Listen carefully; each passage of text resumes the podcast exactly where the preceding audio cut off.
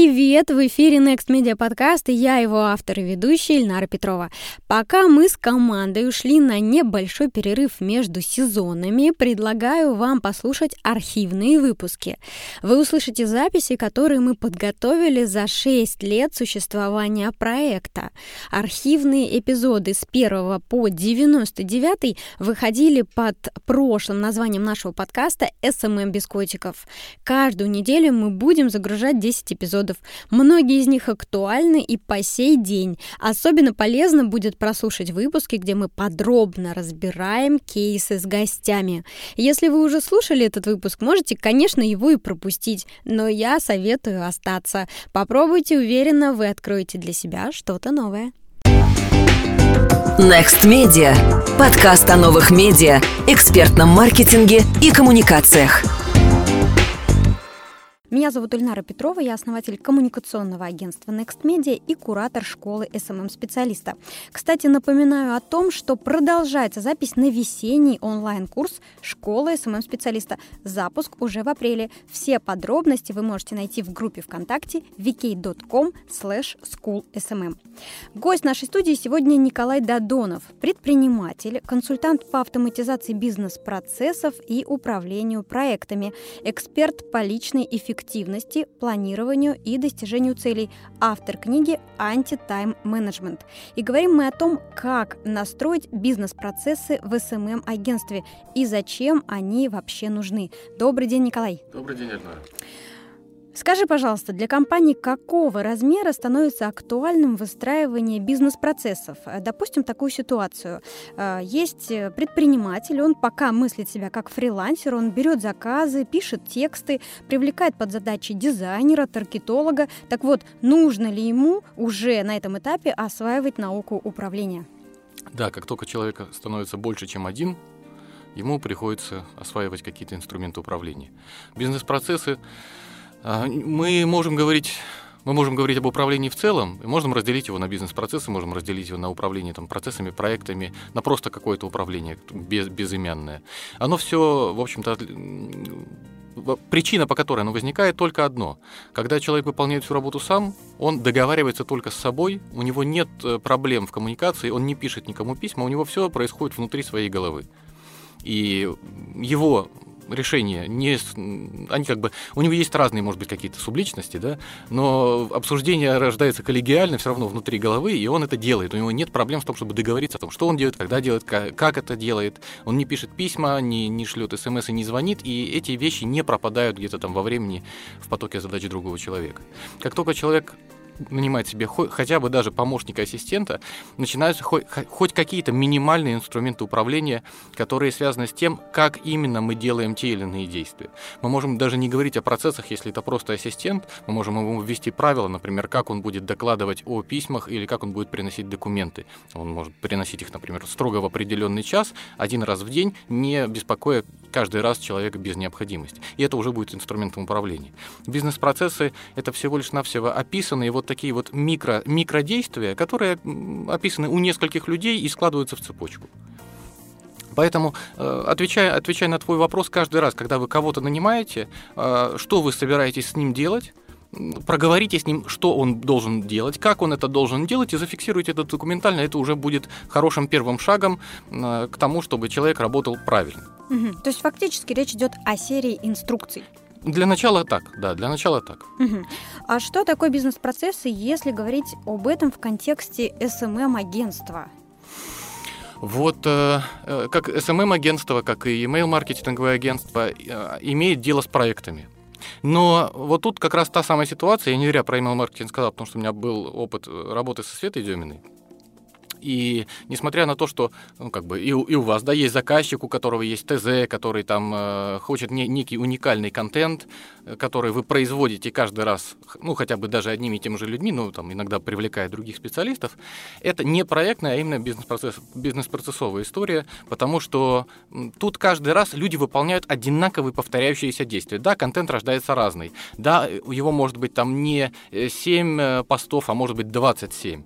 Может быть там Совершенно разные форматы, но все действия, то есть создание, подготовка, э, внутри этих действий будут одинаковые совершенно микродействия каждого отдельного человека. Поэтому какая специфика здесь? Несмотря на то, что это проектная работа, мы забываем про то, что это проектная работа. Мы описываем конкретные алгоритмы действий, которые делает каждый сотрудник на всем этапе. Договариваемся о взаимодействии на стыках о том, что люди должны сделать, когда одна задача от дизайнера, например, передается верстальщику. Как именно они должны ее передавать, когда они должны ее передавать, что именно, на что именно верстальщик должен обратить внимание, чтобы эту задачу правильно принять. Несмотря на то, что он мог э, 10 лет фрилансить или там, 10 лет работать в разных агентствах и никогда такого не делать, это необходимо сделать для того, чтобы исключить проблему взаимодействия. И э, вот такое вот внимание именно к тому, что будут люди делать, конкретный алгоритм и стык передачи, оно обеспечит вам э, комфортную, комфортную работу с достаточно приемлемым небольшим количеством ошибок, задержек, проблем, э, и это можно будет назвать организацией бизнес-процесса. Вы сюда не, пока вы не лепите сюда показатели, вы не считаете там длительность, вы можете пока не считать количество ошибок, вы можете не считать затраты, и все равно это будет достаточно более-менее неплохо организовано. А зачем это нужно собственнику, руководителю? Э, например, у него пока еще есть внутренняя потребность контролировать все на 100%. Э, получается, он должен от этой мысли отказаться? Нет, ни в коем случае. Он, наоборот, получит как раз инструмент контроля. Но тут э, мы должны немножечко отвлечься и поговорить вот о чем. Потребность контролировать, она абсолютно нормальна. И более того, э, все истории про то, что собственник, руководитель будет наслаждаться целый год океанским бризом, и его бизнес будет работать и саморазвиваться, это все, э, ну, скорее всего, это все просто сказки. То есть, если у него исполнительный директор не его какое-то супер доверенное лицо, супер профессиональное, то это невозможно. Э, поэтому у него все равно будет необходимость контролировать, и у него должны быть инструменты объективного контроля. Когда он находится внутри компании и видит все своими глазами, он видит, какие приходят запросы, он может быть даже там с ключевыми клиентами взаимодействует, эти запросы сам получает, да, сам с, с этими клиентами работает, и он контролирует процесс сам, потому что он в этом процессе максимально заинтересован, он максимально заинтересован в прибыли, он делает это лучшим образом. Но как только он дальше передает своим, своим э, коллегам, они делают, исходя из главного приоритета – энергоэффективность. То есть, ну, это у человека, человек вообще э, описывается одним параметром – энергоэффективность в рамках рабочей ситуации.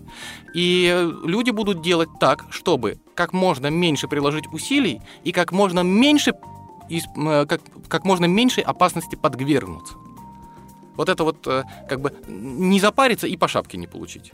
То есть вот, вот этот вот компромисс – это основная переменная, которая, которая используется сотрудниками для оценки, как они именно будут выполнять работу. Это их мотивация. А собственник, как, когда он наблюдает за тем, как люди делают, и вникает в частности, он иногда может гораздо сильнее навредить, чем помочь, потому что э, это не объективный контроль. Это контроль, когда вот он э, вместо того, чтобы увидеть лес целиком, он начинает копаться даже не в деревьях, а там в трещинах коры. То есть это, это слишком, это даже не микроменеджмент, но это очень-очень-очень сковывающие действия, действия сотрудника контроля. А, контроль на уровне выше, что именно сотрудник делает, возможен, если у собственника 3, 4, 5 человек в подчинении, и он действительно успевает отдать себе отчет в том, что у ребят происходит. Но как только людей становится больше, контроль за действиями невозможен. И ему начинает... Э, тут, тут нужен контроль по показателям. Контроль по показателям количества действий и показатель качества этих действий. Что было сделано, в каком объеме и с каким качеством. И вот здесь как раз бизнес-процессы дают возможность не вникать. Ну, бизнес-процессы или метрики, которые мы прикрепляем, при, прикрепляем к проекту, ну, неважно, хоть какие метрики, они дают возможность ему, не, не находясь целый день в компании, не э, вникая там в суть того, что люди делают, раз в неделю получить объективную информацию того, как отработал отдел, компания, там, подразделение, что угодно. И здесь, получая табличку из э, Excel, в которой, например, есть три строки с цифрами, именно, именно коррект, э, корректность, конкретность и э, то, что это мало информации, дает ему достаточно. Это голые факты без лишнего шума. Это вот э, там есть понятие сигнал-шум, да, когда, э, ну вот, например, э, есть, есть, мы говорим по телефону, слышен голос и помехи, много помех, мы плохо слышим голос, очень большой уровень шума, да. Если человек находится в компании, ему там начинают говорить, а вот вы знаете, а он, он спрашивает, что ты сделал, ему начинают говорить, да, вот, вот, кстати, мне пришла идея, что у нас вот это вот, это, это шум. Он, он пытается уцепиться за факт, и выяснить, как нам сделать э, там, не знаю, процесс изготовления макета лучше, чтобы он делался быстрее, с меньшим количеством согласований, чтобы сразу заказчиком принимался, например. А ему начинают э, рассказывать э, ну, какую-то дополнительную информацию, которая в данный момент к этому конкретному вопросу вообще не имеет отношения. И тогда он должен делать следующее. Он должен ввести простую статистику количества макетов и процент принятых, без, процент принятых сразу, с, первой, с, первого, ну, как бы, с первого согласования. Да? Угу. Он, он оперирует этими метриками. Приходит раз в неделю, спрашивает, сколько было макетов сделано? Столько. Процент принятых сразу. Столько-то. Почему было принято столько, а не там 30, а не 40 процентов? И это конкретная работа в конкретную точку с минимальными затратами времени. Угу. А если говорить о том, какие э, и конкретно да, э, детально задачи можно решать э, в СММ-агентстве через выстраивание бизнес-процессов, я правильно понимаю, что это может быть от момента приема заявки входящей угу. до момента высчитывания эффективности каждого процесса? Да, да. Но тут тоже надо не угореть случайно по, по, по высчитыванию, потому что э, цифры дают точную картину, но она без деталей. Она, она без деталей. И э, мы можем, мы, мы начинаем на них опираться, но когда мы начинаем, когда, когда мы получаем правку, когда мы получаем справку о том, что, что было сделано, например, сколько было принято заявок, сколько из них дошло до счетов, да, и сколько из этих счетов оплачено, или сколько было сделано проектов, сколько из них было сделано вовремя, когда мы начинаем справляться о том, что и, и сколько, и с каким качеством. Дальше, мы, э, когда мы добираемся до момента, который привлекает наше внимание, да, что-то было сделано слишком хорошо или, наоборот, не очень хорошо, вот тогда мы начинаем закапываться точечно в детали. И спрашивать, спрашивать, спрашивать, спрашивать, э, вникая вот как раз сначала в лес, потом в деревья, а потом в трещины коры добираясь до, сам, до самого тонкого места. И поэтому для SMM-агентства настроить простые метрики, их буквально ну, несколько, не надо много. Метрика на работу с клиентом, если это не делает сам э, собственник, пусть будет сколько контактов с клиентами, сколько, сколько было заключено договоров и сколько из этих договоров до, дошли до оплаты. Ну, можно тут э, контакты, ну, контакты с клиентами, потом встречи, если подразумевать, смотря, смотря специфику. Да, метрика процесса продажи и метрика процесса производства. Это в целом сколько, э, там надо понимать, что за единица производства, потому что производство не в целом проект, да, там у нас по договору три месяца, и, и как бы мы за три месяца все равно его сделаем. Но в эти три месяца мы делаем, например, контент, мы делаем там визуальный контент, графический контент, мы можем быть какие-то э, ивент мероприятия можем сделать процесс производства каждого конкрет, каждой конкретной единицы. То есть сколько у нас изготавливался блок контента, заранее одобренный по ТЗ. На не, не, уложились ли в неделю, которая была указана в ТЗ? Или мы ушли в 10 дней? А, люди работали 8 дней и уложились в неделю? Или люди работали 10, э, там, 8 дней по 10 часов, по 12 часов и тоже уложились в неделю? Вот ему необходимо установить вот эти метрики. А, сколько производится, сколько было именно единиц произведено внутри проекта, единиц чего? Единиц контента, текста, графического контента и так далее. А, причем не бить, не бить на частности. То есть если производится пост, который включает в себя текст, а, графику и вычетку, да, не бить это на отдельные, на, на отдельные части, а в целом время производства поста, например. А, количество вот этих единиц контента и длительность их производства. Вот это вот э, две метрики на производство они уже э, достаточны для того, чтобы начать управлять этим. Если есть э, там где-то точка, где согласование с заказчиком, или у нас провисает проект, например, что, что, что может быть точкой по качеству? По качеству может быть, если заказчик утверждает тексты, например, тексты к постам, там, к письмам, к чему угодно, или заказчик утверждает концепцию мероприятия. Вот это э, в зависимости от того, сколько раз мы заходили к нему на утверждение, даже все затраты времени, вот здесь еще вводится метрика количества этих утверждений, которая является метрикой по качеству. Соответственно, одно утверждение 100%, все супер, два утверждения все не очень супер, три утверждения все совсем не супер. Угу. Да, это очень важно. Количество итераций в согласовании обычно как раз вот этот момент э, очень много времени съедает в процессе. Да. А, хорошо, мы поняли, что мы хотим, нам нужно внедрить систему управления процессами в нашей компании. Угу. С чего правильно начать? А, ну вот из, из нашей специфики мы понимаем, что вот у нас есть кейс, хорошо, мы можем рассуждать предметно. Специфика, специфика SMM-агентства такова, что э, необходимо автоматизировать работу по постановке задач. автоматизировать работу каждой, каждой отдельной единицы контента. Это каждая, каждая, отдельная, каждая отдельная задача или задание, которое люди должны сделать, сделать вовремя и с надлежащим качеством.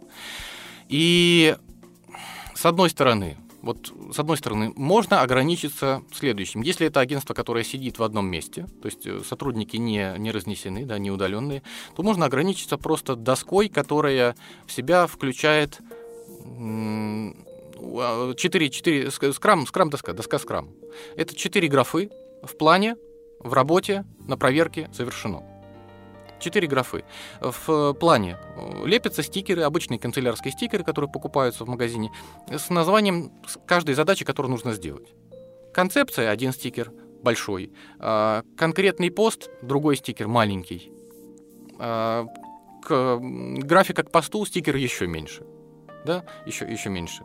И вот если мы слева, слева лепим конкретный пост, например, пост номер один, под ним лепятся стикеры текст, графика, вычетка. Раз в неделю мы собираемся с командой, это вот процедура планирования по скрам, которую я сейчас э, занимаюсь. Раз в неделю мы собираемся с командой и спрашиваем себя, что у нас, что у нас по всем проектам, которые мы ведем, нужно сделать на эту неделю выбираем в план, ставим в план те стикеры, которые на эту неделю у нас, что нужно сдать за эту неделю. У команды спрашиваем, которая нам это будет делать, что вы планируете делать для того, чтобы закрыть спринт как можно скорее. Спринт это вот отрезок, отрезок, на который мы, допустим, на неделю, на который мы запускаемся. Они сами они понимают, что нам нужно сдать пост номер один, пост номер два, пост номер три. Они сами говорят, что вот к этому мы э, сейчас нарисуем графику до текста, потому что там текст можно там, э, не писать, а адаптировать какой-нибудь старый. По, по второму мы сделаем стандартно, вот что будет копирайтер писать текст, потом он текст напишет, мне передаст, и я сделаю график, ну и так далее. И таким образом команда сама выбирает задачи, которые она будет делать, и на этой, на этой э, доске лепит. Это самый простой и самый, э, если честно сказать, самый эффективный способ, потому что люди, они фокусируются на неделе, они сами выбирают задачи, которые они делают. Руководство на это дело смотрит, оно как бы контролирует с точки зрения, все ли учтено, не все ли учтено.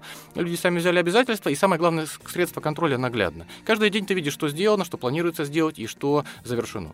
Ну, там, наверное, есть ограничения по количеству людей, да, в команде? Или можно до 10 человек? До 10 человек можно, да. Можно до 10 человек нормально. Угу. Вот. Если будет больше 10 человек, просто делаются несколько досок по, по разным проектам и разбиваются команды, соответственно, там по, по, по 5-7 по человек. Минимальный размер – это 3 человека вот по, по этой истории. Это самая простая история, которую только можно, которую только можно придумать. Она же самая эффективная. Я очень рекомендую нашим слушателям взять и купить книжку «Красная книга», называется «Скрам. Революционный способ управления проектами». Автор, по-моему, Дэвид Сазерленд. Она есть на Озоне точно. И вот как бы ее немножечко проштудировать, там основа вот этого метода, она достаточно внятно изложена. А, способ посложнее. Использовать некую систему автоматизации, в ко- которую вот мы используем с вами, а, которая позволяет нам заранее создать все необходимые задачи, связанные с этим проектом, на каждый текст, на, каждый, ну, там, на, на, на каждый текст, на каждую публикацию, на, на каждый аудит, создать задание, запланировать его время старта и дальше наслаждаться процессом, что вот эти задачи сами появятся в нужное время и сотрудники могут эти, могут эти задачи комментировать. Э, я, Элечка, я честно не знаю, какой из этих способов лучше, потому что э, с, система автоматизации, эта система автоматизации, она может, она может давать сбои несмотря на то, что там нет процедуры планирования вот этой нудной, да, еженедельной планирования и приемки, она, она может давать сбои, и что-то там вовремя не создалось, никто это не отследил, у нас возникли проблемы. А если мы собираемся понедельник, планируем, что делаем, да, собираемся в пятницу, смотрим, что сделано, тут, собственно, гарантия, гарантия угу. эффективной работы гораздо выше. Ну, если, например, мы решили выбрать систему, по каким принципам нам ее выбирать? Ведь на рынке их представлено довольно много. И можно ли на первом этапе обойтись просто инструкциями в Google документах и каждый раз э, в задачах отправлять сотруднику эту инструкцию и говорить вперед, и, например, в каких-то рабочих чатах или ага. в каких-то приложениях это все обсуждать? Вот категорически против я обсуждения в рабочих чатах или приложениях.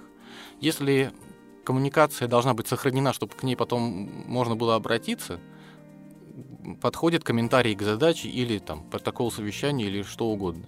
Но переписка по задаче с сотрудниками, которые сидят в одном месте, это очень-очень не. Ну, это тупо, это просто тупо.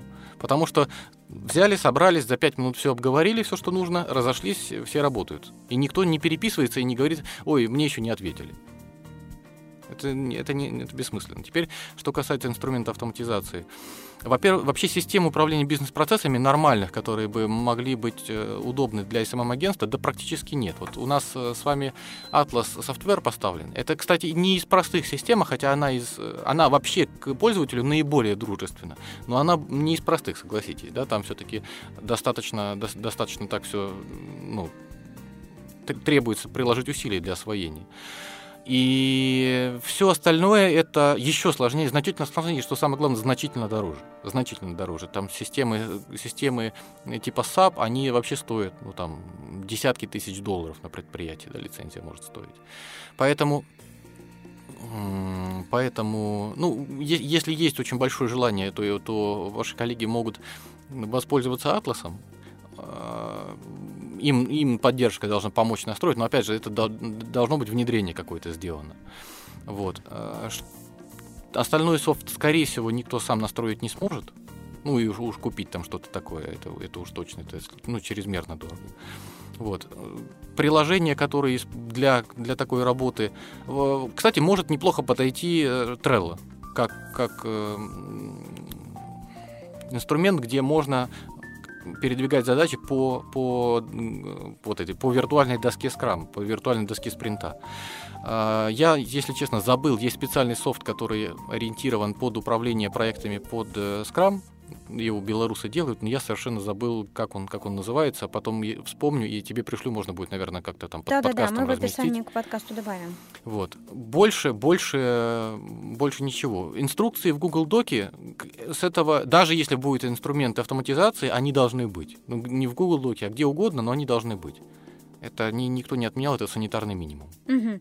А можно ли заменить э, внедрение системы управления процессами на вот так называемые таск-менеджеры, где мы просто ставим задачи и коммуницируем с командой, если она, например, распределенная, у нас нет времени или возможности встретиться в живой жизни в офисе? Да, я вопрос понял. У нас наоборот, у нас идет на обратный тренд. У нас сначала нет никакой системы, потом человек заводит себе либо блокнот, либо task-менеджер. Потом, когда возникают сотрудники, есть попытка переползти с, той же, той, с тем же инструментом, с task-менеджером, но это очень ограничено по эффективности. То есть тут уже лучше всего отказаться от таск-менеджера и перейти к бумажной доске спринта. Нет возможности собираться всем в офисе – плохо. Лучше заплатить лишние, там, вот эту дельту на, э, на зарплату в своем городе, но чтобы люди у вас сидели. Вы гораздо больше потеряете на удаленных сотрудниках, Которые стоят дешевле, да, гораздо больше потеряете на удаленных сотрудниках, чем на своих собственных, которые стоят дороже. Именно э, о том, сколько, как долго будут делаться проекты, как хорошо они или как не очень хорошо они будут делаться. Поэтому не, не стесняйтесь вкладываться в людей, которые приходят к вам и сидят у вас в офисе. Причем сидят полный рабочий день, не, не, ну, там, не, не отпрашиваются куда-то на вторую работу. Кстати, то, о чем ты говоришь, звучит сейчас довольно революционно, потому что все вокруг говорят о том, что команда должна быть распределенной, Билайн Билайн э, вообще распускает часть своих сотрудников и говорят, что там 3 или 4 дня в неделю они могут работать из дома там, или из коворкинга, из домашнего офиса. И, мол, это тренд будущего, распределенной команды, и не нужно никого видеть в офисе, и люди просто должны быть достаточно организованными, и если поставлены процессы, то никаких проблем возникнуть не должно. Ведь это правда, ну, сейчас эта точка зрения довольно Да ради бога, фашизм тоже был трендом, и какие-то такие вещи тоже был трендом. Это, это возможно, если, там, с, с несколькими допущениями, если в понедельник все сотрудники будут Билайна собираться в своих офисах, и они будут заниматься планированием, потом они будут расходиться, и ежедневные летучки, там, дейли, а, будут проводиться, будут проводиться, вот ключевое слово, будут проводиться, там, по скайпу, по телефону, голубями, как угодно, но чтобы они проводились. Тогда да, тогда, это, тогда шанс на это есть. Если же мы делаем ставку на то, что люди будут самоорганизацион, самоорганизовываться, это безыдейно абсолютно. Либо просто большие корпорации могут себе позволить забить болт на производительность труда, понимая, что у них там гигантский денежный поток, да и монопольное положение на рынке, они просто там не, не измеряют это Люди работают хорошо только если они вместе собраны физически в одном помещении и если они постоянно это слово контролируется не значит, что над ними стоят над душой и смотрят, что же они сделали. Если очень внимательно наблюдает руководитель, что они делают, и они делают только то, что нужно, и что они не делают. Самое главное, чтобы они не делали того, что не нужно делать прямо сейчас, а делали только то, что нужно, и так, как нужно, не более того. И это а, обеспечивает процедуры. Правильно задачу поставили, объяснили так, чтобы все, кто в исполнении этой задачи присутствуют, все, кто в исполнении этой задачи задействованы, не присутствуют физически здесь, или хотя бы все собраны здесь по скайпу. И в, все, именно ключевое слово, когда задача объясняется, и в ней задействовано несколько человек, они должны быть все здесь. За, за тем исключением, если они эту задачу уже 300 раз делали, и тут ничего нового для них нет. А, и приемка задачи должна быть совершенно точно в пятницу. Все должны знать, что руководитель подойдет и спросит, покажите мне, пожалуйста. Точно команда собирается и говорит, мы сегодня сделали. Первое, второе, третье, четвертое. Выглядит так, выглядит так, выглядит так, выглядит так, лежит там. Смотрите, вот все. Вот только тогда это будет хорошая, оперативная, качественная работа. Все остальное... Элон Маск, вот, кстати, о трендах, да? Элон Маск, его компания работает по скрам.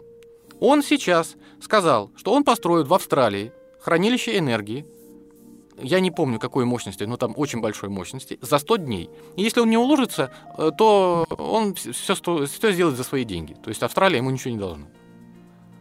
При этом его ближайший конкурент сказал, что не, ну это нереально, по-моему, они дали срок в полтора года. Вот не, неправильно организованная работа дает именно такую разницу. Работа правильно организованная по скрам позволяет маску рвать всех, как тузик грелку. А те, кто, те, кто бездумно на, кон, на конференциях слушают о трендах и потом слепо их копируют, ну, к сожалению, если у них нет какого-то уникального положения, они будут проигрывать. Угу. А, вопрос от Павла Грачева. Вот он говорит, меня интересует сервис э, для ведения списка заявок и заказов, но при этом, чтобы он был максимально легким, простым в использовании, то есть не таким громоздким, как системы вроде Bittrex 24 и подобных. Угу. То есть, э, например, он получает очень много заявок на производство там, каких-то дизайнов или лендингов uh-huh, uh-huh. и хотел бы их учитывать и иметь какую-то статистику, которая бы ему говорила о производительности их э, команды.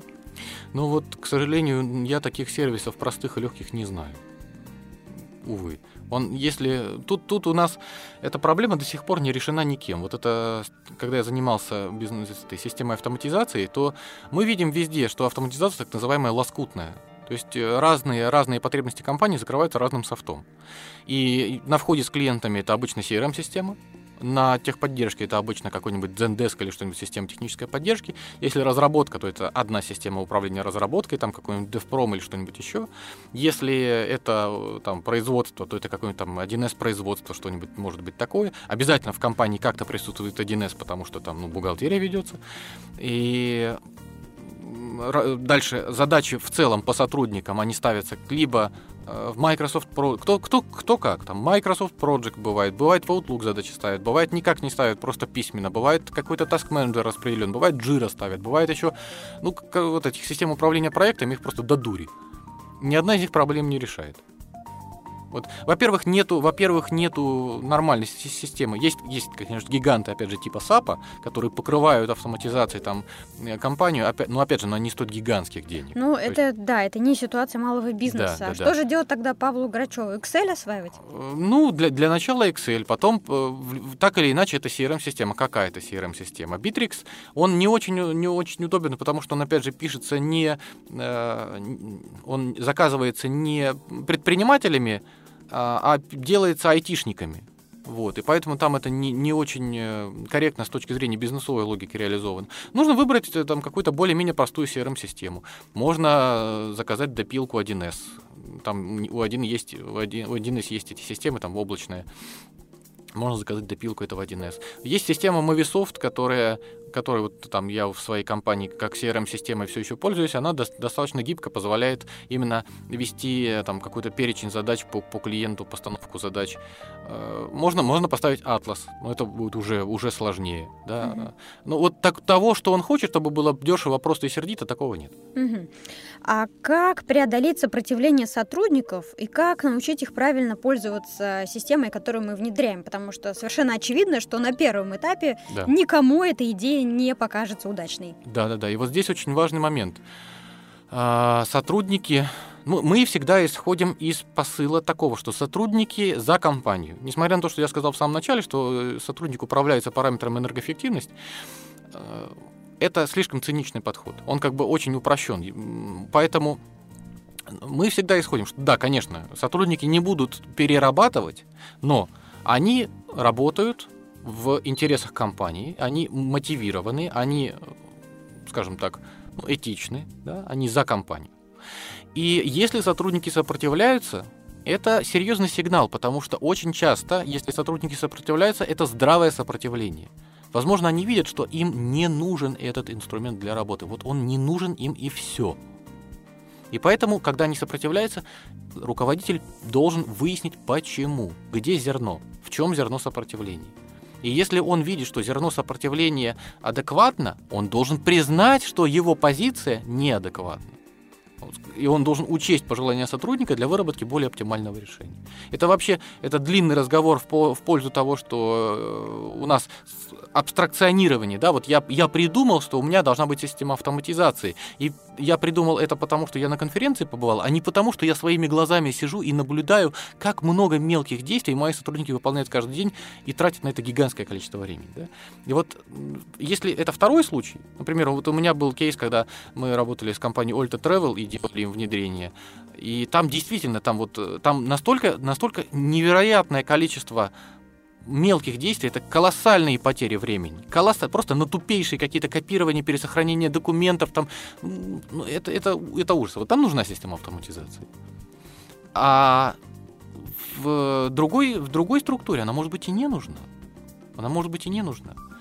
Вот, так, так, э, к сопротивлению сотрудника. Мы исходим теперь из ситуации, что сопротивление есть, но все-таки потребность тоже есть. Да? Что с этим делать?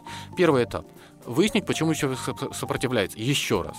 Потому что он, у него могут быть другие представления, как должно быть здесь. И тогда мы можем ему переобъяснить, выяснить, почему он так считает, и переобъяснить ему.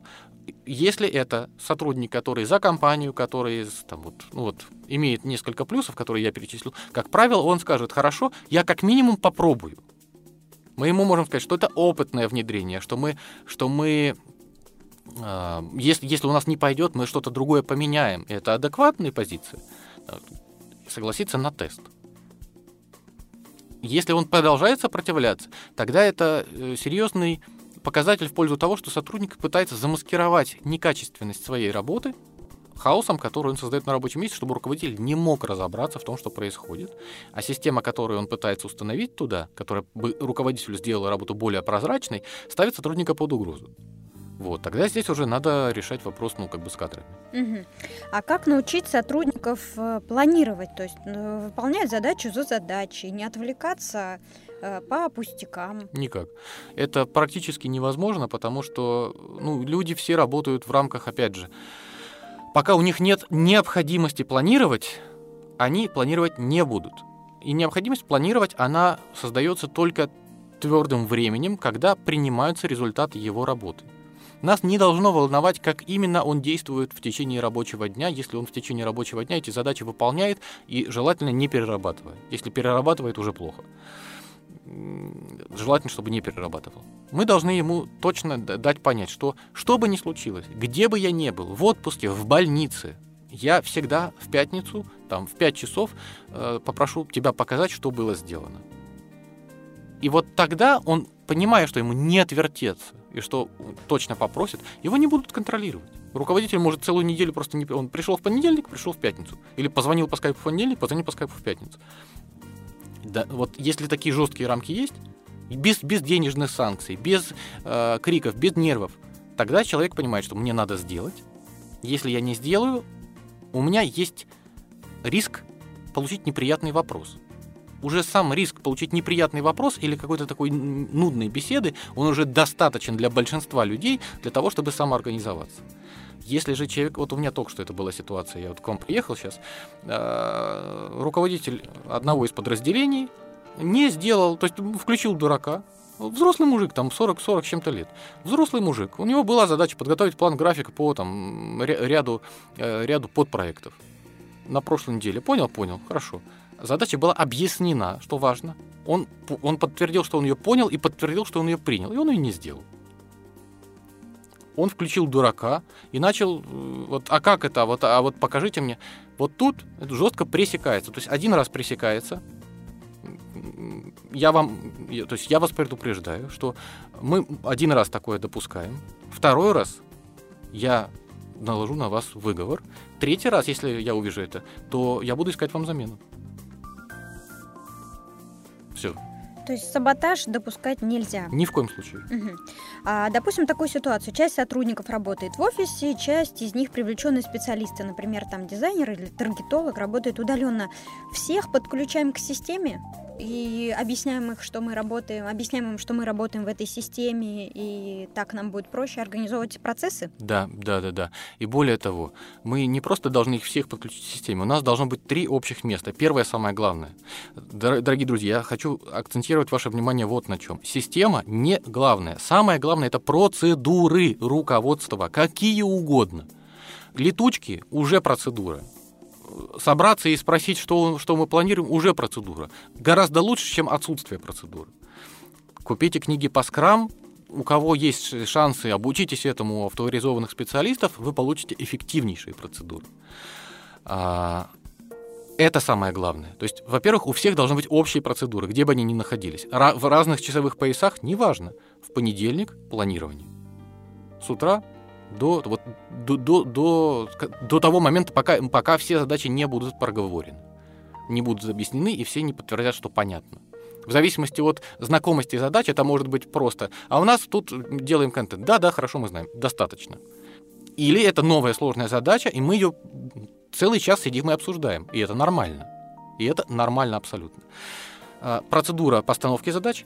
В течение недели это а, либо один либо несколько промежуточных маленьких встреч контроля, что было сделано, что, что планируем, какие проблемы. И в конце недели это кон- кон- контрольная встреча, покажите результат, завершенный результат тех задач, с которыми вы согласились. Мы делаем... Нет, покажите результат. Вот мне еще не... Нет. Результат. Это, сейчас, Илечка, извините, это, это самое главное, процедуры. Второе, это общее информационное, это информационное э, поле. То есть, если компания использует чаты, что плохо, ну, ну вот вынуждена, да, как-то, то это должны быть одни чаты в одних мессенджерах. Это должно быть вот мы договорились, что мы используем только эти мессенджеры, только эти чаты, и вот чаты вот по таким вопросам. А, если компания использует Google Доки, это должны быть общие папки. Желательно, чтобы там еще был каталог и правила, куда какой документ сохранять. Чтобы все знали, где, где искать. А, вот общее информационное поле должно быть. Какие-то, какие-то инструктивные документы, они тоже все должны быть общие и доступны всем сразу же. Вот. Хорошо, а как правильно ставить задачи коллегам, чтобы они их выполняли, а, например, не делегировали обратно? Делегирование обратно, это похоже... Ну, опять же, я исхожу из того, что люди хорошие. Вот этот посыл. И хорошие люди не делегируют задачи обратно. То есть э, хорошие люди могут сказать, мне непонятно, или объясните мне, как это сделать, сказать сразу. Потому что хороший человек, который э, болеет за компанию и он ответственен, он не будет брать задачу, которую он понимает, что он не сделает, и он скажет, не сделает, и ничего ему не будет. Э, тут есть маленький другой момент, что хороший человек может побояться сказать, что ему непонятно, и пытаться сам разобраться, не успеть разобраться, и потом страшно бояться сказать, что он не успел, такое тоже бывает. Но этот заранее надо просто проговорить, что, ребята, если вы не понимаете, я запрещаю вам говорить, что, эта задача, что эту задачу вы берете. Я ни в коем случае не накажу вас за то, что вы задачу не берете, но я накажу, вас за то, что вы задачу взяли и не сделали. Так вот, обратное делегирование очень похоже на попытки спихнуть с себя работу, которую просто не хочется делать. И, это, и если это не такая здравая просьба, пожалуйста, подскажите, как мне сделать, или я это еще не делаю, мне не хватает опыта, научите меня, то такой вот очень, очень важный звоночек задуматься, а нужен ли нам именно этот человек на этом месте. Актуальный вопрос для тех, кто работает с удаленной командой. Э, как учитывать время выполнения задач сотрудниками и нужно ли вообще этим заниматься?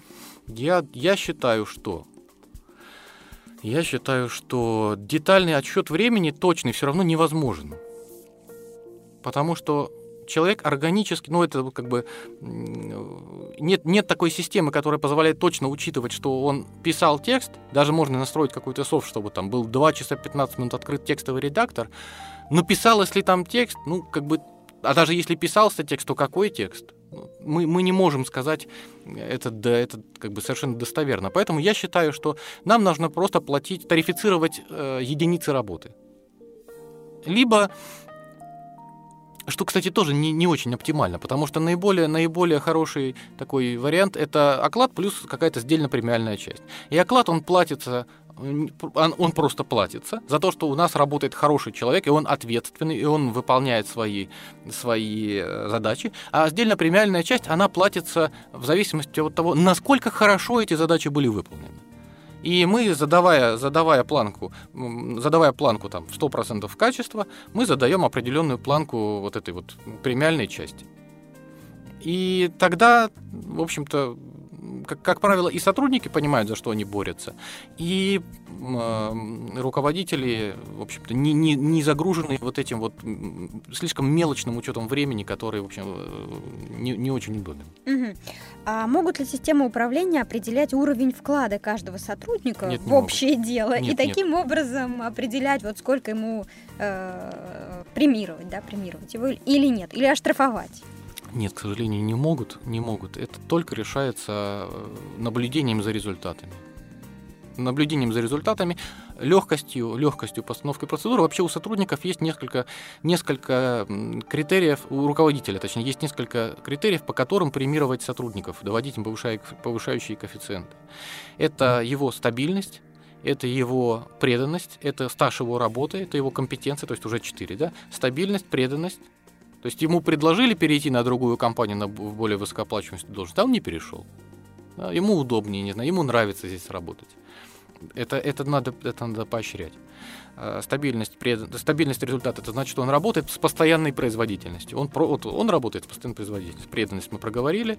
Дальше качество, да, по-моему, я сказал. Э, или стаж ну да, время работы. Время работы, да. То есть это тоже заслуживает поощрения. Чем дольше сотрудник работает, он должен как бы, получать за это повышающий коэффициент.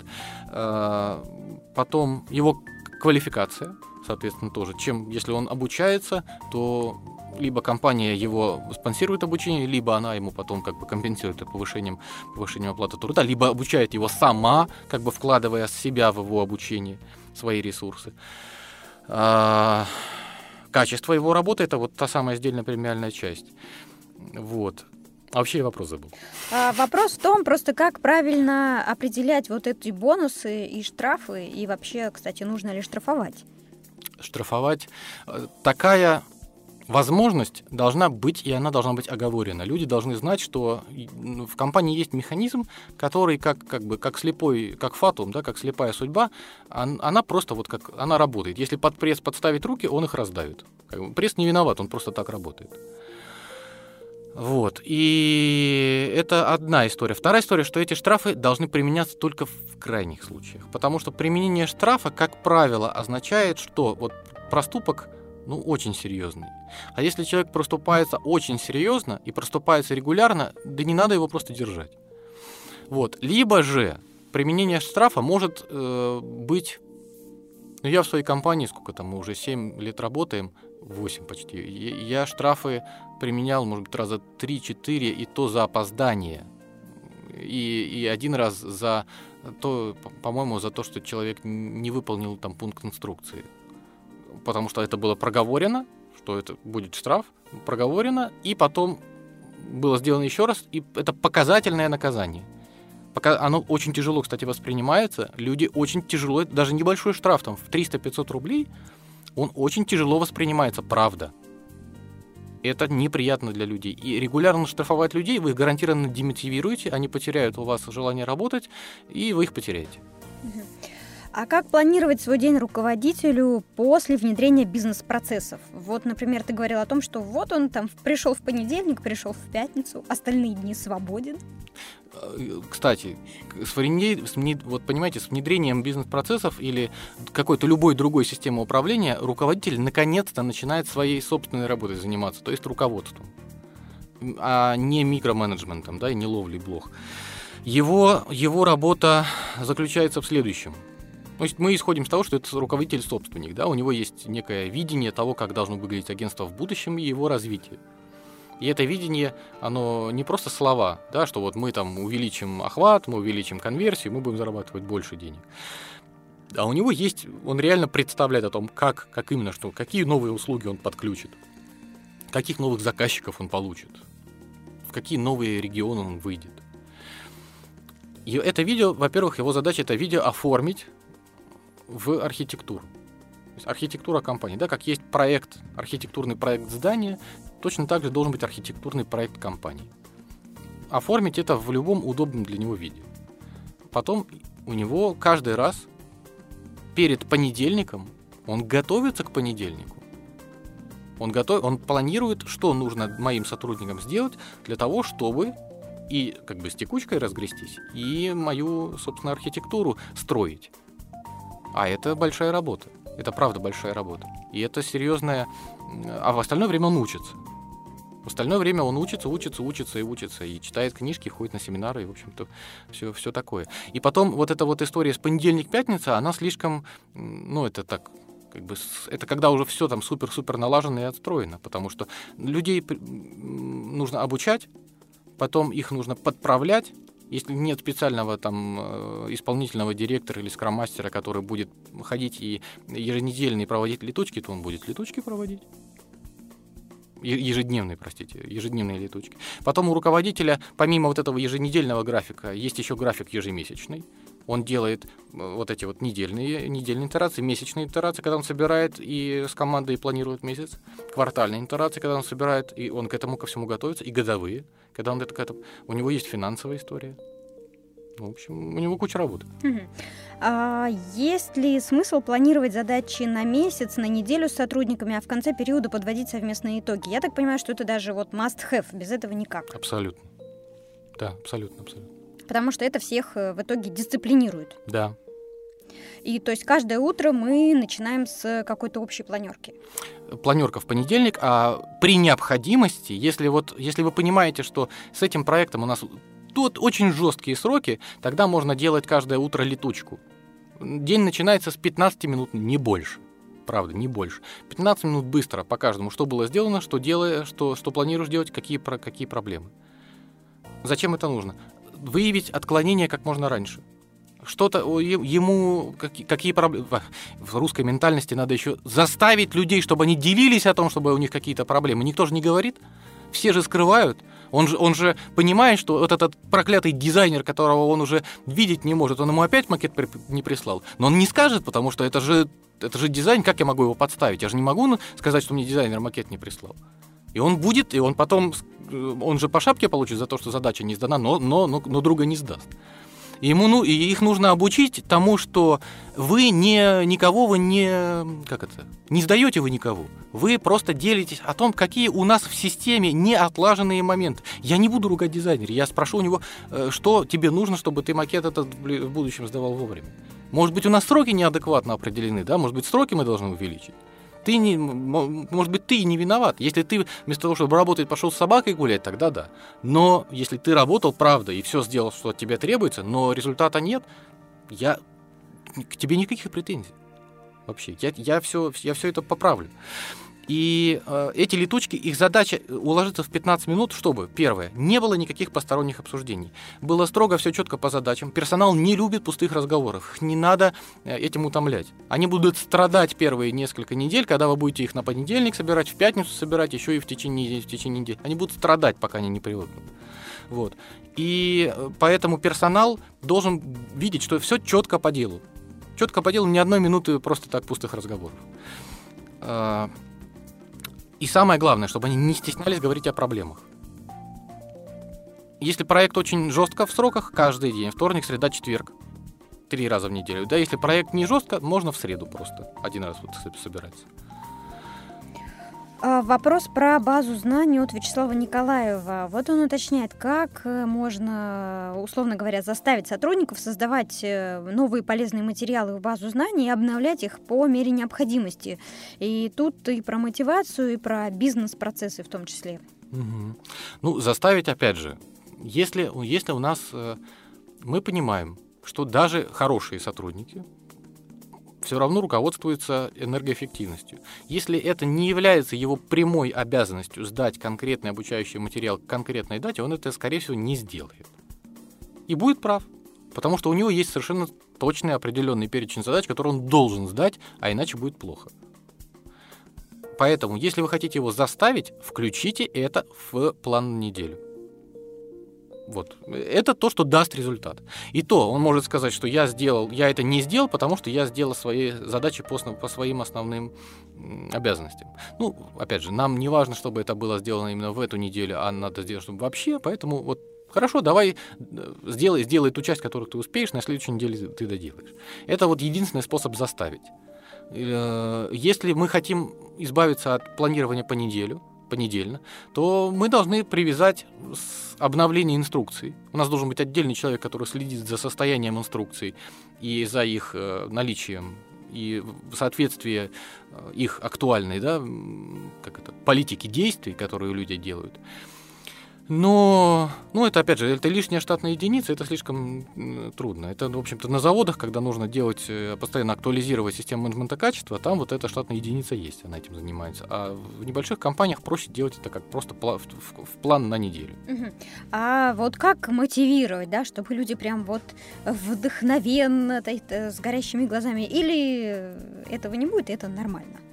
Ну, тут как бы важный момент. Вообще, вообще, я не, помин... не, не могу не сказать, что самый лучший совет насчет мотивации мне дал Константин Дыкин, который, э, ну, он вообще-то мой наставник, но он мне сказал следующее, что самое главное, не убить уже имеющуюся мотивацию у людей. Когда они к тебе приходят, они уже на что-то мотивированы. И самое главное здесь распознать это и это не задавить. Потому что ты можешь ошибаться, ты можешь принимать человека на одну должность, а ему на самом деле хочется делать другую работу, и вот это надо увидеть и его туда перевести. Это одна история. Вторая история, действительно, есть правильные, есть как бы русский менеджмент, бессмысленный, беспощадный, который иногда, иногда, кстати, он тоже имеет право на применение, потому что наша ментальность такая, что как бы без силы ты не уважаем. Поэтому руководитель иногда должен показывать зубы. Иногда. С точным расчетом, когда это нужно сделать. Но если это делать регулярно, там ни о какой мотивации речи нет. Там постоянный страх. Ну, это все равно как ребенка, да, наказывают, ему он просто боится подходить к родителям. И вообще вот здесь очень много параллелей между воспитанием детей и мотивацией сотрудников. Поощрять их действия, поощрять их самостоятельные действия, те, которые нам э, желательны просто добрым словом. Самая главная мотивация для сотрудников, вообще этим занимается профессионально, занимается компания Густав Кейзер, и мои хорошие друзья это Алексей Фролов и Семен Черноножкин, которые здесь официальные представители. Густав Кейзер, это там швейцарская компания, 60-летней истории, они э, для Мерседес очень много разрабатывали вот техник мотивации. Ну, в общем, э, это, это настоящие матерые профессионалы, да вот я как бы рассказывая об этом, я в том числе рассказываю материалы из их программ, которые я проходил, и э, очень рекомендую, кстати, всем вот эти вот все истории, потому что исключительно полезны. Э, самая главная мотивация для человека – это мотивация словом. Мотивация деньгами, она, э, она понятна, но она, скажем так, не то чтобы вторична. Да? Даже если его зарплата еще не очень высокая, деньги для него важны, деньги он все равно получает один раз в месяц. А добрым словом он может получать каждый день. И когда он...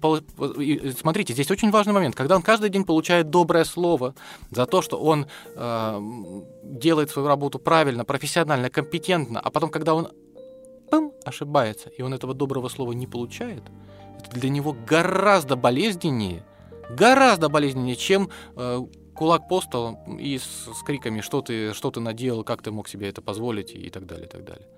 То есть ты, ты говоришь, что Маша, слушай, вот мы с тобой договаривались, что ты, ты эту задачу сделаешь в среду. И, и я правда, я правда вот на это рассчитывал.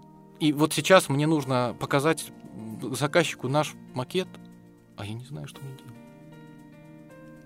Ну, тут, э, получается, руководитель с позиции слабого выступает. Он признает, что он не знает, что делать, разводит руками, чуть не плачет. Что же это за руководитель такой? К- конечно, конечно. И Маша, и Маша в этот момент покрывается холодным потом и готова провалиться сквозь землю, потому что, э, ну, потому что здесь, здесь она чувствует, что это она его поставила в такую позицию. Вот так. А, интересный такой психологический момент, тонкий. Ну что ж, а, Николай, спасибо большое за время, которое вы уделили нам сегодня. Мне кажется, мы э, раскрыли много полезных э, тем, о которых стоит подумать. Полезные ссылки на книги, на материалы мы к подкасту обязательно добавим, потому что там есть э, что еще изучать. А, дорогие слушатели, не забывайте подписываться на iTunes канал и оставляйте комментарии, если вам нравится то, что мы делаем, ну или задавайте вопросы. Всем хорошего дня. Спасибо.